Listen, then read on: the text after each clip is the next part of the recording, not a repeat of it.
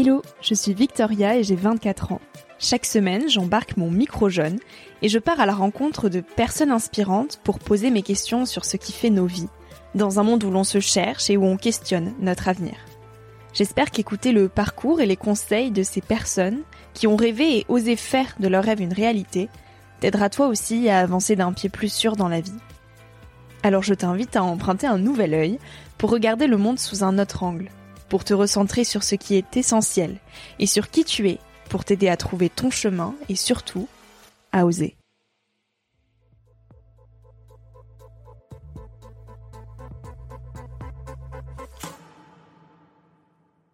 Souvent, malheureusement, la ville fait qu'on s'enferme, fait que la voix, en fait, on l'éteint. Donc, du coup, on n'est même plus sur sa propre voix, on est sur un, semblant de voix, on est sur un filet, et on n'est pas au cœur de nous, quoi. En fait, on, on résonne plus. C'est vraiment euh, s'autoriser à prendre le temps qu'il faut pour s'aimer et euh, se regarder en, face et être qui on est fondamentalement au fond, quoi.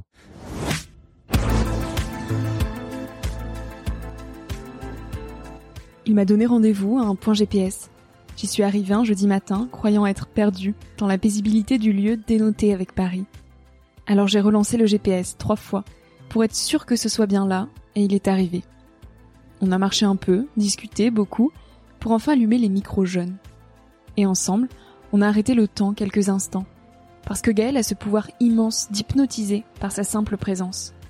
Il utilise la musique comme langage, il compose et il écrit avec une guitare, un crayon, une rivière, un potager, des randonnées et de l'amour. Il est fou de Jean Giono, ou fou tout court. Il fuit l'hérésie des réseaux sociaux et tant pis pour les likes. Rien ne compte plus pour lui que la liberté, l'intensité, les sourires, les regards vifs et bons. Ce goût du vrai qui se délite avec le temps et les injonctions, Gaël, lui, le préserve, le propage et le vit à travers l'art. Avec Gaël, dans cet épisode, on parle d'ego, de temps et de musique. J'espère que cette écoute te fera ressentir le printemps. Comme ça, à peu près là. Ouais, là c'est parfait. Parfait. Comment tu vas Gaël? Franchement, ça va. En ce moment là, c'est une bonne période, assez bouleversante, mais en même temps euh, toujours enrichissante, quoi. Donc euh, ça va, ça va. Avec l'été qui arrive Ouais, l'été, euh, le frémissement aussi des, des dates de concert, les rencontres, euh, les lieux, toujours différents.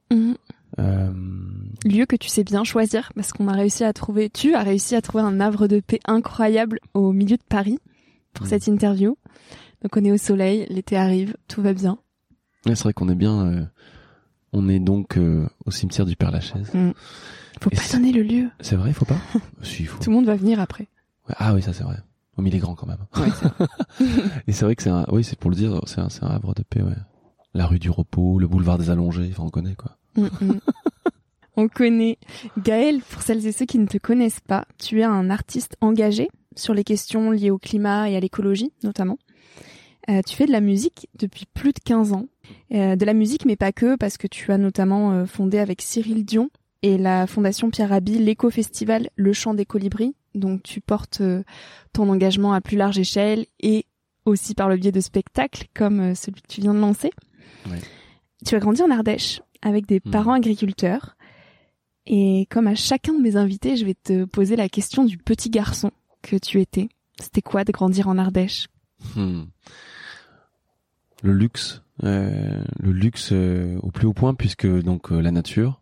En plus de ça, c'est vrai que j'ai la chance de, mon père étant agriculteur, euh, on vivait en plein milieu de la, bah, de la nature. Il y avait des vaches, il y avait des, on faisait 15 tonnes de framboises, euh, 10 tonnes de mûres, 30 tonnes de châtaignes, euh, les blés, les maïs, euh, l'irrigation le soir, les odeurs de l'été, euh, le foin.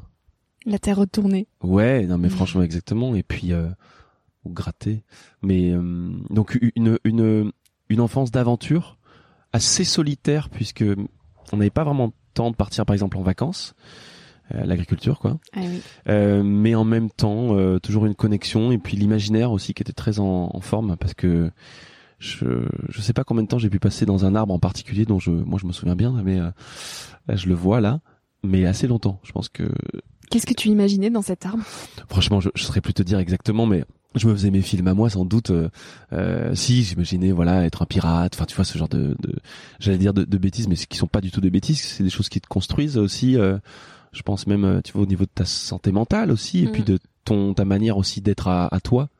En fait, te rencontrer déjà petit et de, de te suffire aussi un petit peu. Je pense que c'est ça le pouvoir d'un enfant. Après, j'ai aussi euh, été euh, assez assez malade euh, petit, donc c'était c'était un peu un peu particulier. Mais euh, mais toujours la connexion au vivant. Ouais. Et d'avoir cette enfance euh, aussi connectée Mm. euh, à la nature, évidemment, ça, ça crée des rêves. Comment tu imaginais la vie des grands? Comment tu te projetais dans la vie future, toi? Franchement, en vérité, je me projetais pas du tout. Ok. J'étais pas, euh, j'ai j'ai pas du tout ce souvenir étant petit de me dire genre Oh, ça doit être quoi d'être grand. Alors si j'avais deux trois, je crois que c'était plutôt pour les, pour la partie un peu, euh, tu sais, euh, amoureuse quoi. J'avais euh, des envies, me dire Oh, ah, un jour je serai grand, je serai, je serai amoureux, j'aurai, j'aurai une copine ou j'aurai, tu vois, et et, euh, et de savoir que, oui, à un moment donné, si je me suis dit ah j'aurai un jour ma famille, ça, ça- ah d'accord, ça, ça va être marrant. Mais mais c'était assez succinct, c'était pas des, des des des moments où je me posais avec moi-même. Mm. Euh, véritablement, je crois que j'étais plus dans le- clairement dans le moment présent aussi, tu vois, et et voilà, pas trop à penser au, à la suite, quoi. Donc la musique est arrivée après. Tu as acheté ta première guitare à 14 ans, je crois. Qu'est-ce qui te raccrochait à la musique à cet âge-là? Je suis désolé, hein, pas grand-chose. Ok. C'était pas du tout mon mon envie de faire ce métier-là.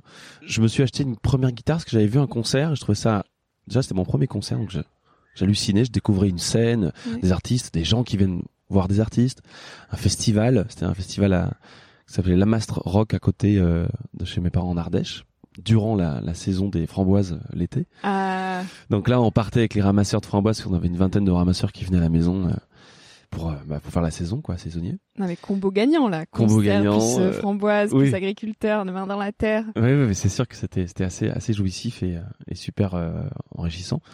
Et c'est vrai que donc là, je découvre ce, ce festival et ces concerts et notamment euh, la guitare. Ok. Voilà.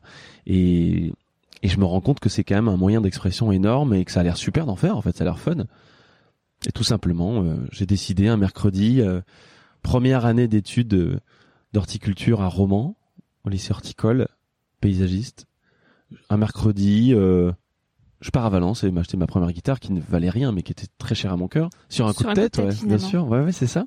Et en fait, il y a eu quelque chose qui s'est passé euh, avec l'instrument. Je me suis rendu compte qu'il y avait une émotion qui était euh, pas vraiment nommable en fait, qui était euh, qui était unique.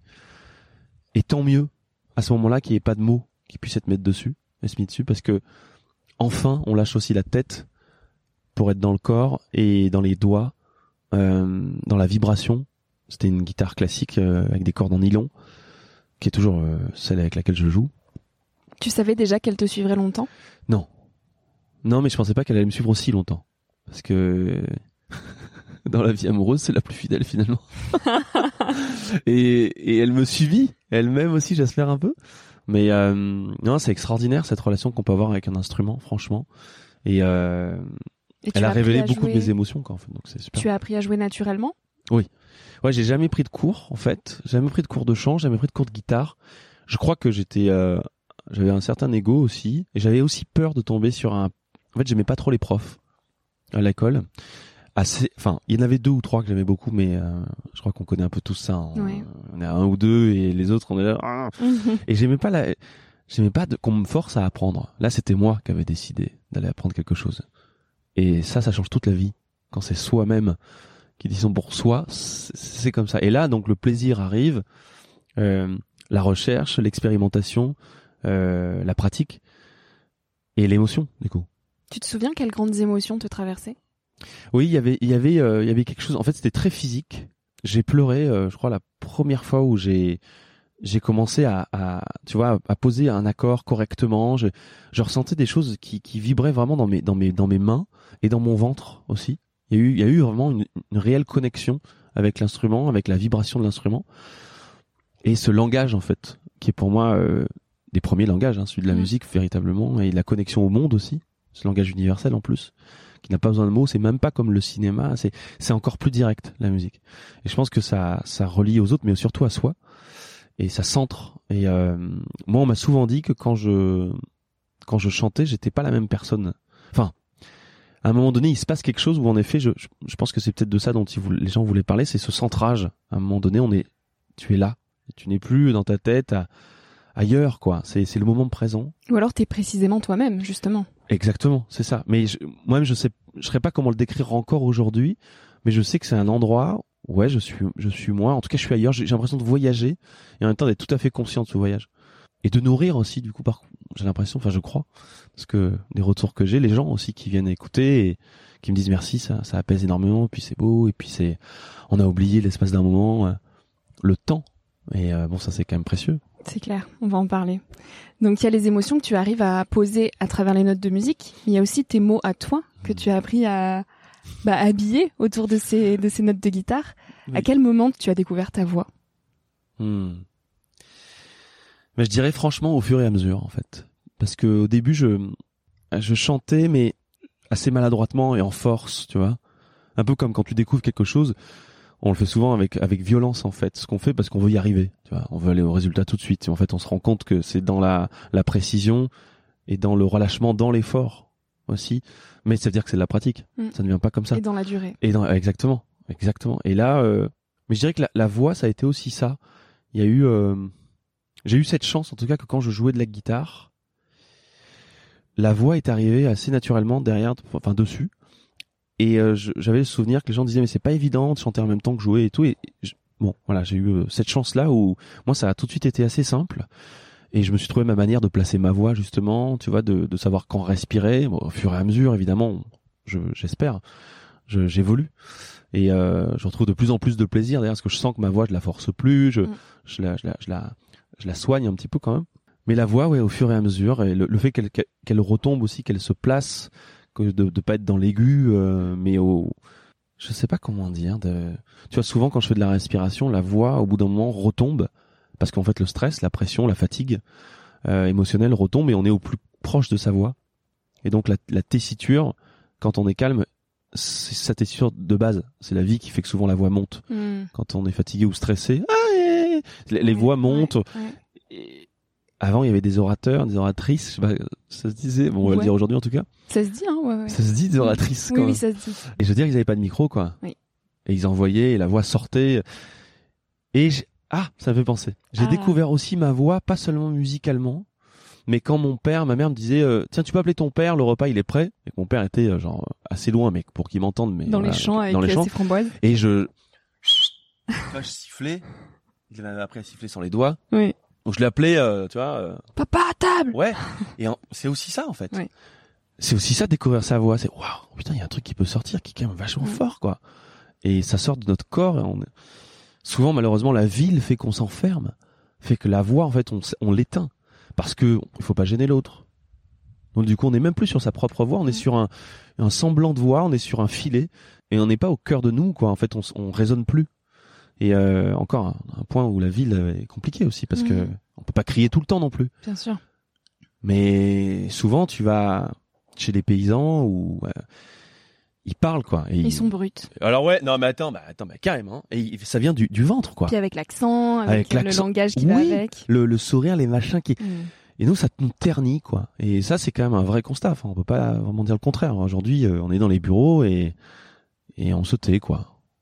Et donc au même titre que tu as appris à poser ta voix Hmm. et tes notes, tu as aussi appris à choisir les bons mots pour faire des phrases qui libèrent. sais, Tu essaies Non mais tu arrives très bien. c'est gentil. En quoi ça t'a aidé à grandir, d'arriver à faire des phrases qui dénouent ce que tu as au fond de toi au final? Hmm, C'est une bonne question. Euh, j'ai, j'ai, je me suis beaucoup euh, jugé sur les mots. J'osais jamais en fait avant, euh, parce que bon, il y a eu tant d'auteurs. Moi je vaux rien quoi. Tu vois ce Il y que en je a veux qui dire l'ont mieux fait, qui Mais bien sûr. mieux, pourquoi moi? La comparaison toujours, euh, à se dire non mais attends, euh, mais rien qu'en musique, évidemment les Gainsbourg, les machins, mais je crois qu'à un moment donné, il faut s'aimer soi-même, arrêter de regarder ce qu'on, ce qui a été fait avant. Mais sinon musicalement, euh, les Beatles, enfin tu vois, on, on arrête alors dans ce cas-là. sûr. mais c'est son soi en effet qui amène quelque chose. C'est d'ailleurs, je dirais assez plutôt assez récemment que j'écris vraiment. Je, je commence vraiment à, à être euh, plus proche de moi, à moins me juger, à moins me regarder aussi, à moins avoir peur du regard des autres, de ce jugement de la musique, du, du milieu, de l'industrie musicale que moi personnellement je commence un peu à exécrer. Mm. Et et là, ça, ça y est, une fois que t'as enlevé toutes ces couches, que t'as plus d'attente, que t'es plus sur ton ego aussi, parce que c'est à toi. hein, Enfin, là tu commences à délivrer les mots de ton cœur, quoi. Et là, c'est là c'est vraiment salvateur. Et puis surtout, ça soigne. Et là, ça va toucher des gens. Comment on apprend à se libérer de son ego? En souffrant, en passant par euh, une nuit noire de l'âme. Super, youhou. Allez, allons travailler notre ego. non, mais c'est vrai. Enfin, je pense qu'il n'y a, a, pas de souffrance sans joie, il n'y a pas de joie sans souffrance. Mm. On, on, on, sait, hein, tout le monde le, le dit. Et euh, c'était d'ailleurs cette interview de, de cet homme que je trouve euh, formidable. C'est pas, c'est pas, c'est pas Tish Nathan, mais c'est, euh, il était dans la, dans la grande librairie. et J'écoutais cet homme. Tu sais, je crois qu'il est vietnamien aussi, mais j'adore. Ah, mais tu vois faut ou que pas je retrouve. C'est son Dans nom la grande librairie en plus. Il est passé récemment Oui. avec Augustin Trapenard. Exact. Anyway, ça va durer Ok, trop longtemps. on, on va retrouver. Mais formidable, et il le Oui. dit si bien, il le dit si bien qu'il n'y a pas de joie profonde sans tristesse, enfin sans sans euh, sans douleur extrême en fait. Il faut Mhm. passer par la douleur extrême pour Mhm. aller chercher la joie profonde. Et la joie et la confiance aussi en soi, Oui. je pensais. Et donc je je pense que l'ego il est là, il sera toujours un peu là, mais on peut quand même le regarder, le maîtriser, le nommer, rigoler peut-être avec lui, lui donner sa place. Ok, t'es là aussi pour nous aider, mais ok. Et à ce moment-là, ça soigne pas tout, mais ça fait prendre peut-être plus confiance en soi et sur l'écriture. À un moment donné, d'ailleurs, j'avais écrit une chanson sur mon dernier EP que de l'eau et la peau qui s'appelait Tu risques quoi? Et véritablement, je me suis rendu compte que c'était pour moi que je l'écrivais. Hmm. Sur l'écriture. Enfin, tu risques quoi? Je t'ai toujours vu comme ça avant. Déjà, Ouais. tu perdais quoi? C'était un peu. ah, T'as de l'or entre les doigts. Non, mais je veux dire, euh, je- j'ai arrêté de me juger et de, de, de me dire, mais t'y arriveras pas. Et alors, qu'est-ce qu'on risque au final à oser? Mais rien À part se rencontrer et. C'est ça le pire, c'est qu'on on risque absolument rien. Non. rien, rien qui puisse, parce que en plus, et on le sait, l'écriture c'est une libération extrême. C'est encore une fois quelque chose qui nous soigne, qui nous rapproche de nous. Ça peut soigner tout le monde, l'écriture? Je le pense. Du- Soigner de quoi, je sais pas, mais en tout cas, ça peut faire du bien à tout le monde et ça fera évidemment donc du coup par conséquent jamais de mal. Sauf si on décide d'écrire euh, toute ça, ça, ça rage sur quelqu'un et encore, quoique ça peut libérer des choses et Mm. qu'on met sur le papier et, et qu'on écrase après, bon, bah, ça, ça gêne personne et en plus toi ça va te faire du bien. Moi je pense que les gens écrivent pas assez. En tout cas ils écrivent trop sur leur téléphone. On écrit trop sur nos téléphones pour des choses parfois qui veulent, qui ont pas vraiment de sens. Et pas assez Hein sur des feuilles blanches. Bah ouais, tu vois, sur des feuilles vierges. Et je, je suis le, le, le premier concerné par ça. C'est une rigueur, on en parlait tout à l'heure, mais Mm. ouais, on a, on devrait, euh, on devrait écrire plus pour plus se rencontrer et, et s'assumer, quoi. Je Mm. pense un peu, faire du bien. Toi, tu as finalement euh, réussi à t'assumer, à prendre petit à petit confiance. Du moins, tu y travailles. Oui, j'y travaille, je dirais. C'est un long Et, chemin. euh, Et c'est en 2007 finalement que tu as débuté sur scène Ouais. avec tes propres compositions que Ouais. tu as osé euh, dévoiler au grand jour. Et tu as sorti ton premier album qui s'appelle Jardin en ville. c'est bien ça, hein? C'est lui le premier album. Écoute, euh, j'ai quand même bien voulu le. Il y a eu une, une aventure très malheureuse et euh, j'ai voulu les raser celui-là, cet album-là. Ok. Donc pour moi, le premier album, c'est De silence en bascule. Ouais. Et le deuxième, Regain, comme un deuxième album. Ouais. Mais je comprends parce que tu as bien fait ton travail. et tu as trouvé ce, cet album qui, où j'avais déjà envie de ramener du jardin dans la ville, c'est vrai. Mais euh, oui, quelqu'un qui m'a pris un peu tout mon argent et euh, une grande désillusion. Et euh, c'était pas mes chansons en fait compte. Alors dans ma tête, c'est pas mon premier album, mais euh, oui, eu des, il y a eu des chansons, des essais. Alors là, véritablement, c'était vraiment. Mais ça fait partie aussi de qui tu es et de où tu en oui, es ah aujourd'hui. bah, je suis complètement d'accord. D'ailleurs, aujourd'hui, euh, là, il y a eu quelques, il y aurait quelques années, je t'aurais dit, je préfère qu'on enlève ce, ce passage-là sur le podcast, mais laissons-le, Mm. euh, clarifions les choses plutôt. Moi, je, c'était pas moi-même. J'ai, j'ai, j'ai rencontré cette personne euh, à ce moment-là où c'était pas dingue la personne que j'ai rencontrée. Elle m'a aidé aussi, mais elle m'a surtout pris beaucoup d'argent et beaucoup de temps et beaucoup de confiance. Elle m'a fait souffrir cette personne-là, vraiment. Ce qu'on appelle la vie. Oui, oui, oui, c'est vrai. On appelle ça en effet la vie. En tout cas, quels que soient tes albums, Ouais. on dit souvent que tes chansons évoquent la nature, le voyage, le souvenir, l'amour et les questions existentielles. Donc tous ces sujets euh, reviennent. Ouais. Et toi, tu réponds OK. Donc nature, voyage, souvenir et amour, ça va ensemble? Bah bien sûr. Pour moi, euh, il n'y a pas de voyage sans amour. Il n'y a pas de amour sans voyage. Euh, L'introspection fait partie de, de l'ouverture à l'autre, à soi. Tout est réuni. Tout, en fait, c'est ça. Tout est lié. Donc, euh, quand on- en fait, assez souvent, quand on me dit, euh, des journalistes m'ont dit, mais ah, vous, vous écrivez beaucoup hein, sur euh, sur sur la nature, euh, sur l'amour. J'ai- Mais, mais mais tu veux que j'écrive sur quoi Oui, c'est ça la vie. Exactement. Explique-moi. Parce que moi, la nature, c'est la nature humaine, c'est la nature tout court, bien sûr, celle qui nous fait, qui fait qu'on est là, vivant, qui fait qu'on respire. Euh, donc déjà là, en fait, en soi, il pourrait, on pourrait écrire là-dessus pendant une éternité, en fin de compte. Et puis après, oui, sur les voyages, bien sûr, c'est la même chose. Donc oui, pour, moi, c'est une, un seul et même sujet, en fait. Compte. Et c'est après, ça dépend euh, l'axe avec lequel t'en parles et t'abordes. Mais j'aime parler de ça. Euh, et dans la nature humaine, je peux aussi parler de la politique, forcément, du coup. C'est parce que... Mm. Parce que c'est complexe la nature humaine, on connaît, on connaît nos nos, nos folies, euh, nos envies, nos, nos névroses, euh, nos maladies, euh, en même temps nos, nos joies. Enfin, oh, tout ça c'est, enfin j'invente rien, mais je veux dire, c'est évident quoi, c'est tout. Et c'est à la fois fabuleux, tellement c'est vertigineux et complexe. Exactement. On peut pas parler de toi sans parler de Jean Giono. J'ai de la chance de. Parce que c'est aussi constitutif de qui tu es. Oui, et vrai. tu es actuellement en tournée de ton spectacle Le bruit du blé qui met en avant donc cet écrivain. Hmm. Euh, à travers la littérature, tu mets aussi du théâtre, de la danse et du chant. Bon, j'ai pas encore vu le spectacle, mais j'espère, euh, j'espère le voir bientôt. Hmm. Qu'est-ce qui te passionne finalement tant dans Jean Giono? Sa force, euh, sa vision,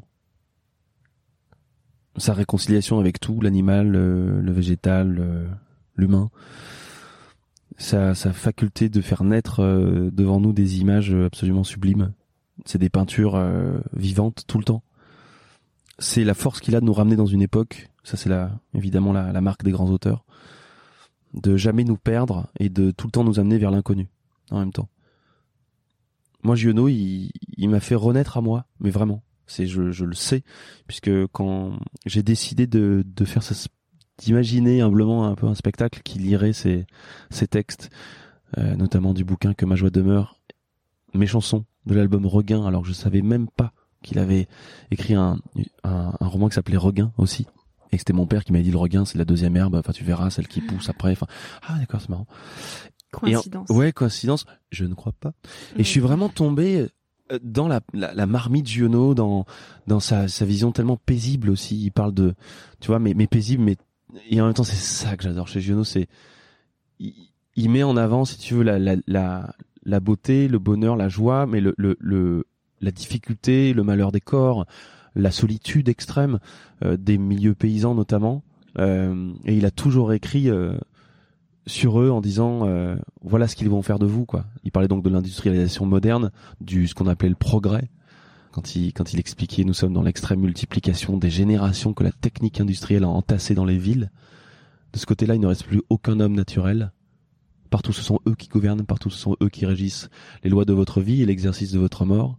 Ils ne font comme si vous n'existiez pas, vous, les paysans. Mais vous êtes séparés d'eux par, par, par, par, la simple et, et, éducation logique que la nature a donnée à tout votre corps physique et à tout votre corps social. Et vous êtes la grande majorité du monde. Hmm. Si tous les paysans de la, du monde se réunissaient, ils installeraient d'un seul coup sur Terre le commandement de leur civilisation. Et tous les petits gouvernements ridicules, ceux qui maintenant sont les maîtres de tout, finiraient leur jour en bloc, parlement, ministres et chefs d'État réunis dans des cellules d'asile capitonnées tu vois, c'était assez précurseur et presque visionnaire même. Mais complètement. Et il a, il a, en fait, il avait écrit un bouquin qui s'appelait, il a, il a écrit un bouquin magnifique qui s'appelle Lettres aux paysans sur la pauvreté et la paix. Il leur écrit à eux en disant voilà ce qu'ils vont faire de vous. Et je suis encore plus déchiré, encore plus révolté de vous que vous parce que j'ai la connaissance de ce qu'ils veulent faire de vous. C'est être, c'est, c'est, ces hommes faux, incapables de nouer une corde, de dénouer généreusement les cordes. Ces êtres vivants incapables de vivre, c'est-à-dire incapables de connaître le monde et d'en jouir ce sont d'anciens paysans. Tu connais tout par cœur. Bah non, parce qu'il me, fascine et, et puis c'est si bien écrit. C'est extrêmement musical. C'est ça que j'adore chez Giono, c'est que c'est rythmique. C'est un grand auteur. Et en même temps, il n'y a pas un mot qui est à côté. Il n'y a pas une émotion. Enfin, c'est bon. Il était très virulent hein, euh, avec euh, avec justement le monde moderne, ce qu'il appelait les temps présents. Malheureusement, ça se vérifie, ouais. Mais il faut parfois être radical aussi. je, je pense qu'on ne l'est pas assez. Enfin, eux, en tout cas, ils le sont bien avec nous malheureusement, je, je, fais partie de ces, ces gens-là qui pensent qu'il faudrait qu'on, faudrait que le, le, peuple soit plus radical, et moi y compris, je ne le suis pas, parce qu'il nous endorme, on le sait, on, on essaye de, de faire des choses qui ont du, qui du sens, qui nous donnent du sens, qui nous donnent de la joie, mais au fond, euh, c'est une grande révolte qu'il nous faut là. Tu te sens endormi encore? Ouais, je pense que nos vies nous endorment. Euh, ils le savent très bien et on le sait aussi. Nos, nos, nos, nos vies, nos, nos responsabilités face à la vie, à cette vie aussi. Euh, c'est très difficile d'arriver de se dire genre stop, j'arrête tout. Mais en fait, on est quand même dans un système, qu'on le veuille ou non. Mais est-ce qu'il faut nécessairement tout arrêter pour sortir de l'endormissement? J'espère pas. mais je, je crois que ça part, ça part de ce truc de radicalité, quoi. Sans radicalité, euh, est-ce que vraiment il y aura un réveil, en fait, un réveil collectif et même et surtout individuel? J'ai pas la réponse, j'aurais pas la prétention d'avoir cette réponse, mais je pense qu'il y a des réveils un peu ici et là, quand même disséminés partout dans le pays, chez les gens, dans leur cœur, dans leur foi, dans, enfin, tu vois. De plus en plus. Et vraiment, et tu, tu, tu le sais, euh, en, en rencontrant des gens. euh, moi, je, je saurais que ce spectacle, le bruit du blé, l'idée, c'est vraiment d'aller dans des fermes, d'aller au plus proche des paysans, de nourrir ceux qui nous nourrissent, de ramener l'art à la campagne, de décentraliser l'art. Mm. Et de, de c'est urgent. Pour moi, c'est une, c'est une- et puis de mettre en lumière ces gens-là, de leur donner la parole. Et moi, ça me nourrit, mais c'est un long combat. Et... Mais je pense qu'on est à l'aube de, de quelque chose de, de, de bien aussi, de fort, de beau. Tu y crois? Ou, mais il faut. Enfin, de toute façon, sinon, qu'est-ce sûr. qu'on fait? On est assis sur une tombe là actuellement. Euh, Oui, mais ça, autant l'ouvrir. Autant l'ouvrir. si, mais si. Je pense pas qu'on soit les pires. Allez. J'espère qu'on vous embête pas trop. Tu dis que Jean Giono t'a rendu le sourire Mm. quand tu le perdais peu à peu. Oui, oui, le- ben, rien que le titre que ma joie demeure, moi je crois que j'en avais besoin à ce moment-là à Paris, j'en avais vraiment marre. Je trouvais plus de sens aussi à ce que je faisais dans l'art, en fait, euh, à comment je le faisais, pour qui je le donnais, pour pourquoi, en fait, c'est ça. C'est qu'à un moment donné, euh, moi je pense que le cheminement d'un artiste, c'est évidemment euh, continuellement se remettre en question, profondément, honnêtement, euh, pas pour faire bien. Je veux dire, c'est important. Et oui, à la lecture de Giono, il m'a donné les réponses sans y m'y attendre, en fait, mais euh, il m'a même fait d'ailleurs à un moment donné déménager dans la Drôme euh, pendant euh, la Drôme des collines là euh, vers Pont de Barré. D'ailleurs, je si jamais un jour ils, entendent, je les salue fort quoi parce que c'est des j'ai rencontré un un village extraordinaire avec des gens qui habitent vraiment très fort ce village. Ils donnent beaucoup d'amour, beaucoup de sens, beaucoup de joie. Euh, des, des anciens, de personnes, tu vois, de, de grandes villes qui sont qui sont partis euh, parce que justement ils se trouvaient plus de, de sens à leur propre vie, qui aujourd'hui sont des maraîchers, sont et tu te dis mais il y a un réveil quand même, c'est vrai du coup. Et puis le réveil à la joie, quoi. C'est, c'est, c'est en effet ça. Moi, c'est, il m'a réveillé, en fait, Giono, quelque part. Donc je pense que le réveil, il est possible à travers des livres. Euh, mais pas que. mais pas que. Mais oui, à il y travers a- des musiques aussi. à travers des musiques et des films, enfin l'art, quoi. Ouais. L'importance de l'art, elle est, elle est vraiment euh, indispensable. Tu as eu la chance de visiter sa maison? Qu'est-ce que Oui. tu as ressenti en allant chez lui? Toi qui l'admires tant et qui a tellement euh, connecté à son univers à travers ses écrits. Le jour où on rentre dans cet euh, espace si intime où il a écrit tous ses livres, euh, ça doit être très fort. Je me demande Ouais, ce que tu ressentais. T'as raison. euh, merci de poser cette question. Ça me replonge là-dedans. Alors déjà, je crois que j'ai eu plus d'émotions à rencontrer sa fille, qui est vivante, Sylvie, qui a 93 ou 14 ans. Waouh. qui nous a accueillis chez elle, on a répété chez elle, enfin c'était fou, que plutôt son endroit qui est devenu un musée. Tu vois, sa maison maintenant au Paraïs, à Manosque. J'ai, j'ai évidemment apprécié, je me suis projeté. Ouais. Je sais qu'en plus, tu sais, on l'appelle le, le voyageur immobile. Euh, Giono, c'est vraiment... un- Il avait une fenêtre sur le, le Mont d'Or, je crois, la petite, la petite montagne. Ah, les, avec une petite vue sur... euh, mais très peu de choses. Mais alors... Et son bureau, euh, d'a- d'après sa fille, évidemment, je la crois, euh, n'a absolument pas bougé. Ouais. Et il choisissait son grammage, tu vois, de papier, la couleur, le, le- la couleur de l'encre, la, la taille du stylo, euh, enfin du stylo, c'est du, comment on appelle De ça la plume De la plume, merci. Euh, On a tellement plus tout était- l'habitude Ben oui, de tu vois, servir on qu'on parlait d'écrire, mais évidemment, enfin, Ouais. qui écrit aujourd'hui avec une plume? Pas moi en tout cas. Plus. Ça, il faudrait le faire aussi. Ça, ça doit être une grande joie. Et il le dit lui-même. Des petits bonheurs sont au quotidien. Euh, un papier qui glisse bien, euh, la visite de quelqu'un qui vous aura plu, euh, un, un oiseau qui aura tapé à votre fenêtre, un vent particulier. En fait, c'est, je pense que c'est pour ça que la nature, elle, elle est, c'est partout en fait. C'est, je crois qu'il faut savoir aussi les voir, les joies et les bonheurs. Il faut, faut, euh, on est, on est truffé toute la journée, je pense, de ces, ces, ces espaces-là, de ces cadeaux, mais on, on, on ne les voit pas parce qu'on on croit qu'on n'a pas le temps de les voir. On prend pas le temps de les voir. Et le temps qu'on a, on décide de- de- d'en faire quelque chose ou pas. Et on peut se dire, oh, j'arrête pas, j'arrête pas, mais tu peux dire ça toute ta vie. Mm. Comme dirait Christophe André, tu peux passer ta vie à passer ta vie à passer à côté de ta vie. Hmm. C'est vraiment infernal, quoi. Enfin, et c'est à nous de discerner l'endroit, l'espace qu'on veut se donner pour se nourrir, pour euh, ouais, enfin je sais pas quoi, lever les yeux au ciel, quoi, deux minutes dans la ville, quoi. Et quel rapport toi tu as avec le temps? Est-ce que tu essaies de le contrôler, de l'optimiser ou est-ce que tu t'abandonnes à lui euh, Ah, au maximum? C'est l'enfer. Le, le... Ah, non, moi, je- j'essaye de m'abandonner. Je crois, je crois quand même que de plus en plus consciemment, euh, le temps, je- bah, déjà, c'est mon allié, c'est mon ami, mais aussi, c'est, on le sait, c'est, c'est, c'est aussi comme, en fonction de comment on le voit, c'est, ça peut être aussi notre ennemi, parce que ça, lui, il, il nous attend pas. Mm. C'est véritablement ça, mais il y a là la plus grande richesse, quoi. C'est la chanson que j'avais fait sur, la chanson qui s'appelait Renoncer sur le temps, quoi, qu'on a, et qui est notre plus grande richesse, tant qu'on se donne, qu'on donne à l'autre. Et j'ai, j'ai, j'ai un rapport très passionnel, à presque amical avec lui, je dirais aujourd'hui. Et on a de la, on a de la chance. En fait, on est décisionnaire de ça. Donc, euh, donc autant vraiment le regarder, arrêter de regarder justement sa montre, mais s'abandonner à lui, ouais, c'est ça, c'est ce que tu disais. Et ouais, je crois que ça, ça, ça aussi, ça nous soigne, quoi. En parlant de cette chanson, renoncer, quelle est la plus grande chose à laquelle euh, tu as renoncé? Ouh, quelle grande question. Mm. Eh bien, euh, on en a un petit peu parlé tout à l'heure, mais je crois que renoncer cette vision unique de ce que c'est que le succès. J'ai renoncé à croire que c'était ça. Mais le renoncement, pour moi, c'est plutôt une. On renonce à quelque chose pour quelque chose d'autre. Mm. Moi, c'est- c'est comme ça que je l'entends. Tu vois, on dit toujours euh, renoncer, c'est, enfin, choisir, c'est renoncer. Mais et en effet, c'est un choix que tu fais dans ta vie à un moment donné de te dire genre, est-ce que l'image de ce succès-là, c'est-à-dire d'être reconnu, connu, est-ce que vraiment ça t'importe? Est-ce que ça va te nourrir? Ou euh, ou plutôt euh, te rapprocher de qui tu es avec le tempo, euh, le, rythme que toi tu veux, que tu décides, les endroits dans lesquels tu vas chanter ou peindre ou n'importe quoi. Là, tu renonces plus, tu fais un choix. Tu choisis que cette vision-là de la vie, c'est celle qui, te convient le mieux. Et voilà, je dirais que j'ai renoncé à, cette image que je me faisais du succès, qui était justement le regard de l'autre en fait, et, et un succès dont tout le monde parlerait. Enfin, tu vois, ça c'est qui était pour moi une hérésie absolue, fait une bêtise. Mais bon, voilà, on. D'ailleurs, hein. tu dis, ouais, bah, heureusement, hein. Oui. Mais tu dis artiste, ça veut trop souvent dire se montrer, faire de nouvelles photos pour la presse, les Mm. réseaux sociaux, les magazines. Depuis quelques années, je me sens un peu en décalage avec tout ce merdier. Cette machine qui fait que soit tu joues le jeu, soit tu dégages, c'est très particulier. J'ai clairement pas des millions de followers, mais je suis trop occupée à vivre ma vraie vie. Est-ce que ça te coûte au final de vivre ta vraie vie? Absolument pas.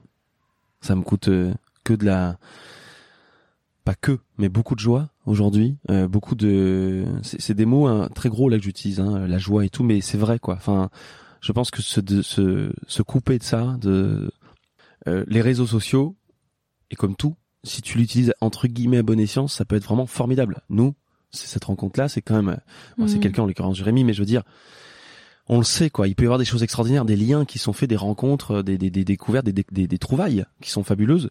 Mais maintenant de penser qu'à ça, et en effet, euh, là pour revenir sur ce que tu disais, euh, le oui, le problème de, l'artiste comme, il est vu beaucoup aujourd'hui, c'est oui euh, être dans les magazines, mais de moins en moins, je crois quand même. On a, il y a aussi l'autre pan quand même qui, qui comprend que Oui.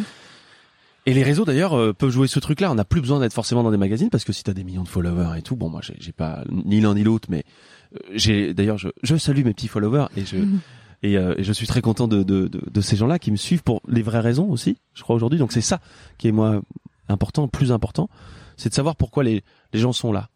Parce qu'une fois que t'as as fait tout un travail sur toi et que du coup t'as discerné et que t'as renoncé à des choses, là tu fais un tri naturel. Il y a des gens qui bah, qui se barrent hein, parce qu'ils sont là. Ouais, oh, lui c'est bon, il a lâché l'affaire Mm. il abandonne. Non, non, non, non, moi, je lâche pas. C'est juste que je me, je vais, je vais vers là où, où je crois que c'est mieux pour moi d'aller.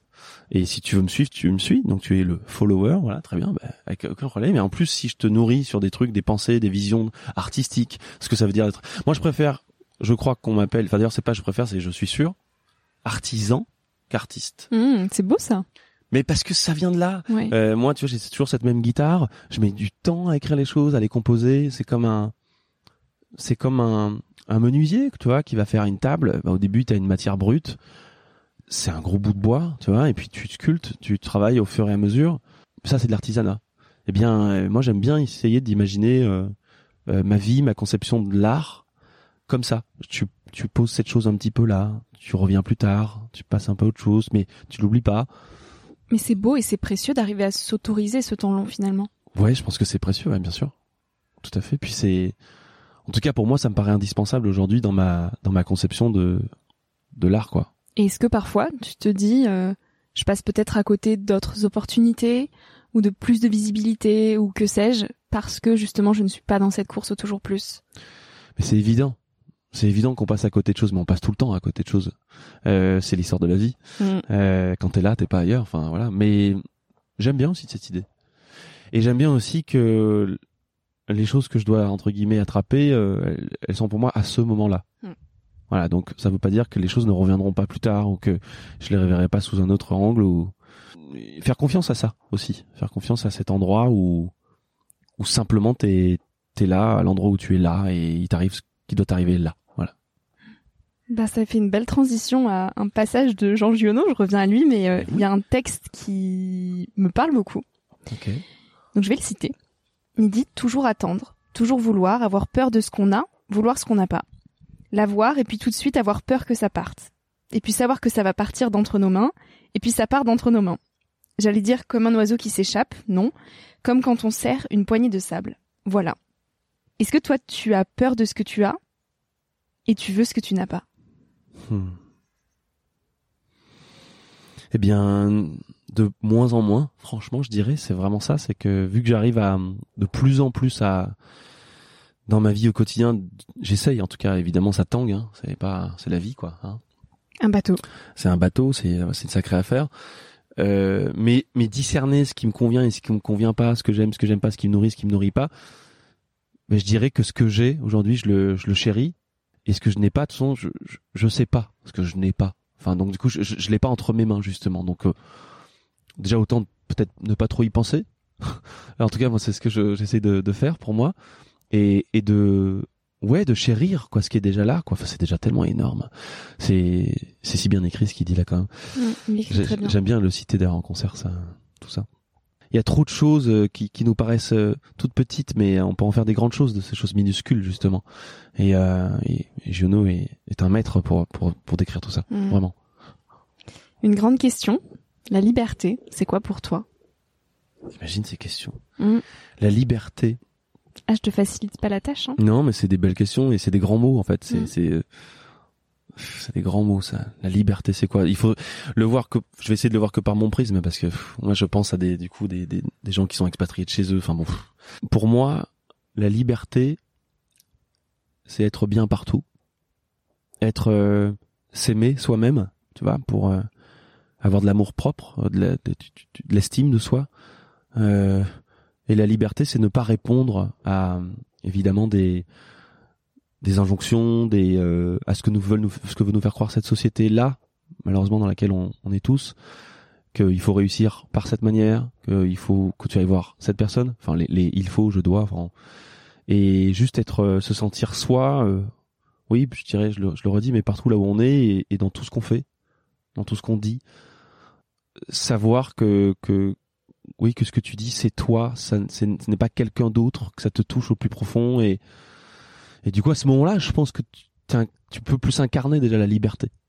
Il y a Cyril Dion dans un, une émission sur France Inter, il me semble, sur l'embellie, je crois. tu connais pas Cyril Dion? Non, c'est pas possible. qui euh, qui disait hmm. s'aimer soi-même suffisamment hmm. pour ne pas être déstabilisé que quelqu'un cesse de nous aimer un jour. Là réside la liberté. Et j'avais écouté ça en me disant mais waouh. Est-ce que toi tu t'aimes suffisamment? Bah Après ça c'est euh, justement l'amour ouais la, dépendance affective, il y a il y a il y a un gros sujet là-dessus. Je pense que l'être humain, il est fait pour euh, converser avec l'autre, mm. avancer, évoluer aussi, il y a soi-même, il y a l'autre aussi. À un moment donné, il ne faut pas vivre que dans les yeux de l'autre. Ça c'est vrai. Donc quand il, je, c'est ce que je comprends quand c'est ce que je disais un petit peu mais s'aimer suffisamment, et en effet, pour pas que l'autre vienne te déstabiliser s'il ne t'aime plus, ou voilà, parce que on, ne doit rien finalement attendre de l'autre. C'est, on doit être assez fort soi-même pour pour euh, pour faire face à tout ce qu'on doit faire face dans la vie. Enfin, c'est ça en fait l'affaire, c'est que c'est déjà tellement déstabilisant au quotidien, euh, euh, tout ce qu'on traverse, tout ce qu'on doit faire, tout ça que on a besoin de s'envoyer des sacrées doses d'amour quand même, parce que parce que c'est éreintant, c'est c'est c'est ben voilà, on le sait pourquoi. Hein. Autant de burn-out, autant de gens qui, qui pètent des câbles. Parce que c'est épuisant. Euh. Mais si on veut répondre à tout, c'est épuisant. C'est qu'à un moment donné, il faut aussi se mettre deux trois limites. Et, euh, et se respecter. Et se respecter vraiment. Et, et en effet, respecter les limites des autres aussi. Mais ça, c'est, c'est, très compliqué parce que quand tu connais pas les tiennes, t'arrives forcément sur le terrain de l'autre en fait.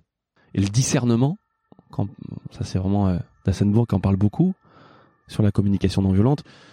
Discerner là où où tu es, euh, là où tu n'es plus justement, euh, savoir ce qui t'appartient, ce qui t'appartient pas. Les blessures de chacun. Mais c'est tout un travail avant de pouvoir euh, communiquer de manière non violente justement et de pas prendre personnellement les choses. Je vais pas parler d'accords Toltec et tout, on Mhm. connaît ces trucs-là, mais je veux dire, euh, voilà, ça demande du ça. temps, de la patience aussi. et de l'amour, Et de l'amour, de l'amour, de l'amour de ce. Mais oui, oui, c'est ça, du, du temps, exactement, de la, ouais, tout ça, tout ça, c'est, c'est du temps pour soi, c'est du temps pour pour pour son propre amour et pour et pour, oh, pardon, mais mais pour la planète quoi en fait. Ah bah oui. Tout simplement quoi. Si tu rayonnes, euh, les gens sentent et voilà. Bah, c'est vrai que souvent on dit euh, prendre soin de soi, euh, prendre du temps pour soi, c'est égoïste parce que c'est du temps qu'on prend pas pour les autres euh, ou pour un engagement euh, quelconque en faveur de l'environnement. Mais en effet, c'est précisément quand on arrive à être aligné avec soi-même Mm. que ça se ressent, qu'on rayonne et qu'on apporte du positif à la société et donc que naturellement on agit positivement pour euh, la protection de l'environnement. Oui, ça c'est sûr, c'est sûr. Ben non mais t'as répondu. Pour moi, Ouais. c'est la vraie Ouais. réponse, c'est ça, ouais, bien sûr. Ça t'as t'as tout à fait raison. Est-ce que au quotidien tu arrives à trouver des espaces pour toi justement? On y est là. Euh, Des espaces physiques, tu veux dire, véritablement? Physique ou pas, mais euh, un temps pour toi où tu te recentres en fait, quotidiennement. Oui, oui. Alors, il y a, y, a, y a quelque chose euh, pour faire le lien avec ce qu'on disait quand j'étais petit, pour le coup. J'ai toujours pris du temps pour moi parce que bah, déjà j'avais pas vraiment le choix. Enfin, je veux dire, j'étais, on était très isolés. euh, Il y avait pas vraiment d'anniversaire à la maison. Il y avait pas encore le GPS. Mm. Les gens pouvaient pas venir. Enfin bon, c'était. Et du coup, euh, moi, j'ai passé beaucoup de temps euh, seul aussi. Bah, ma sœur était, était en vie. Hein, elle était avec moi, mais on n'avait pas les mêmes envies euh, à tel moment et tout. J'ai appris assez rapidement à vivre seul, à me débrouiller seul. Je suis parti en internat à l'âge de à la, ouais, enfin 14-15 ans. Je suis arrivé à Paris à l'âge de 18 ans, je connaissais personne. Et euh, donc oui, les espaces pour moi, les temps pour moi. Euh, J'adore aussi les gens, je suis très sociable, mais je me rends compte à quel point. Oui, c'est ça, c'est ça. Et je me rends compte à quel point ces moments-là pour soi sont, sont extrêmement, enfin précieux et indispensables en fait, parce que sinon on est tout le temps dans une fuite de soi vers l'autre. Mais pour faire quoi? Souvent, en plus, en vérité, c'est. Enfin, pardon, mais euh, moi, je, je, je me suffis plus des discussions un peu en surface. Aujourd'hui, c'est pas que le temps m'est compté, c'est pas ça. C'est juste que j'ai envie d'en faire quelque chose de, de, de, de grand, en fait. Enfin, de grand, à mon, à mon échelle, tu vois.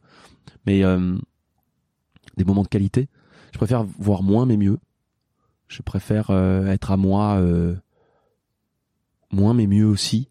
Euh, tu vois, c'est c'est sacrément précieux cette affaire-là, quand même. Et donc apprendre à t'entourer aussi des personnes qui te nourrissent profondément? Oui, oui, oui, c'est ça. Mais je crois que c'est encore une fois, c'était, euh, j'avais entendu Christophe André parler de ça, de, de- des cercles d'entourage, Oui. où je suis vraiment d'accord avec ça. Donc, il y a, euh, le cercle du travail, euh, qui sont, moi pour le coup, qui sont aussi beaucoup mes amis. Mm. Euh, j'ai finalement assez peu moi d'amis. J'ai toujours eu du mal à, à- à- j'ai beaucoup de gens autour de moi, mais très peu de, de, de- de véritables amis. Euh, aussi parce que je pense que j'ai été euh, j'ai été habitué à, à- à ne pas créer aussi tout ça c'est du travail aussi l'amitié Et du euh, temps. Et je suis assez solitaire et du temps, exactement. Et euh, mais par contre, tu vois, je sais que il y a des gens aujourd'hui dans ma vie où voilà, j'envoie un, j'envoie un message, j'appelle une fois, euh, c'est bon, on en a pour deux trois ans en fait et ça suffit. Donc ça, j'ai arrêté de me mettre cette pression là parce que je- quand je suis arrivé à Paris, je me suis rendu compte que tout le monde avait des bandes de potes, ah ils se connaissaient tous depuis l'école et tout. J'ai jamais eu ça. Et je me suis dit mais toi, tu ça va pas bien en fait. Toi, tu t'es pas comme les autres en fait. C'est bizarre, tu vois. Toi, tu tu dois pas être un bon ami en fait. Enfin, c'est bizarre. Enfin, sinon les gens euh, t'enverraient plus ou. Est-ce que tu te sens avancer à contre-courant en vivant à Paris? Là où justement euh, c'est constamment, tu parlais de fuite, mais c'est constamment ça. À Paris, euh, Hmm. on se retrouve tous les soirs pour boire un verre. Si c'est pas ça, on va au cinéma. Si c'est pas ça, on va faire les boutiques. Et on on n'a jamais ces espaces de vide. Et toi, t'arrives à les cultiver en étant à Paris? Comment tu te sens par rapport au reste du monde? Punaise. En tout cas, je fais ce que je peux pour les cultiver, c'est clair. Euh, c'est, sinon, ça va pas bien. Euh, comment je me sens? Bah oui, oui, je me sens un peu en décalage. Et en même temps, c'est ça qui est fascinant, parce que euh, euh, on peut pas tout le temps être parfaitement aligné. Enfin. Et puis, et puis, euh, il y a la vie aussi. euh, on doit la vivre. Moi, j'ai en ce moment, j'ai pas le choix. Je dois être à Paris, et j'essaye surtout de voir les bons côtés de Paris. Tu vois, moi là, je suis content parce que je vois des gens que je, je veux en ce moment aussi. Je me nourris de, euh, et ça, ça me fait du bien. Maintenant, euh, oui, il y a beaucoup, beaucoup de choses à, à Paris. Ça, ça- c'est très compliqué. Donc la violence, euh, euh, tu vois, la pollution sonore, auditive, enfin tout, tout. En fait, je, je, je, je me rends compte à quel point le cerveau, il est malmené. Il est même, euh, enfin, c'est une torture en fait médiévale le truc. Enfin, les coups de klaxon à chaque rue, euh, les gens qui hurlent, les agressions pour des trucs qui sont pas utiles du tout. Mais ça, c'est que des gens en fait qui sont déjà en perdition sur eux-mêmes. Alors du coup, c'est plus facile d'agir. Et c'est ça, c'est cette espèce d'énergie lourde. On parle des métaux lourds, mais euh, dans les métros, mais je- franchement, l'humain, il ressemble beaucoup à ça en ce moment à Paris, moi je trouve. hein. Et il y a aussi des bonnes choses et il faut les voir parce qu'il y a aussi des gens bien et il y a des espaces de vie qui sont formidables. Mm. Et franchement, c'est vrai, et je le découvre aussi en revenant à Paris en ce moment. Mais il faut aller les chercher. C'est tout. Si tu restes depuis ta fenêtre, oui, bon, bah, ça peut être très très chiant, euh, et on peut toujours avoir ce même discours fatigant euh, qui ne sert personne, soi-même en premier, puis alors les autres, et qui pollue justement. Mm. Et il y a, il y, a une- il y a une importance un peu euh, citoyenne comme ça à, à élever euh, l'énergie et à apporter du beau et du positif. Et je pense qu'il il peut y en avoir partout. Et il y en a, il y en a, il y en a aussi dans, dans beaucoup d'endroits. Et c'est aussi une question de point de vue. Exactement, voilà. Ouais, ouais, c'est ça, c'est ça. Mais écoute, Gaël, on arrive à la fin de cette interview. Je vais te poser la question euh, signature du podcast. Yes. Quel conseil tu aimerais partager à celles et ceux qui nous écoutent? Alors initialement, je disais partager aux jeunes d'aujourd'hui, mais de plus en plus, euh, les personnes qui écoutent le podcast euh, bah, sont pas forcément autour de la vingtaine, mais Hmm. de plus au- autour de 30 et 40 ans, voire 50 ans maintenant. Donc j'élargis la question. Quel conseil tu aimerais partager au monde? J'écoute euh, un conseil, c'est toujours délicat parce que ça voudrait Oui. sous-entendre que on sait, mais en ce qui me concerne, je dirais que euh, de jamais avoir honte ou peur de soi, euh, de jamais vouloir euh, plaire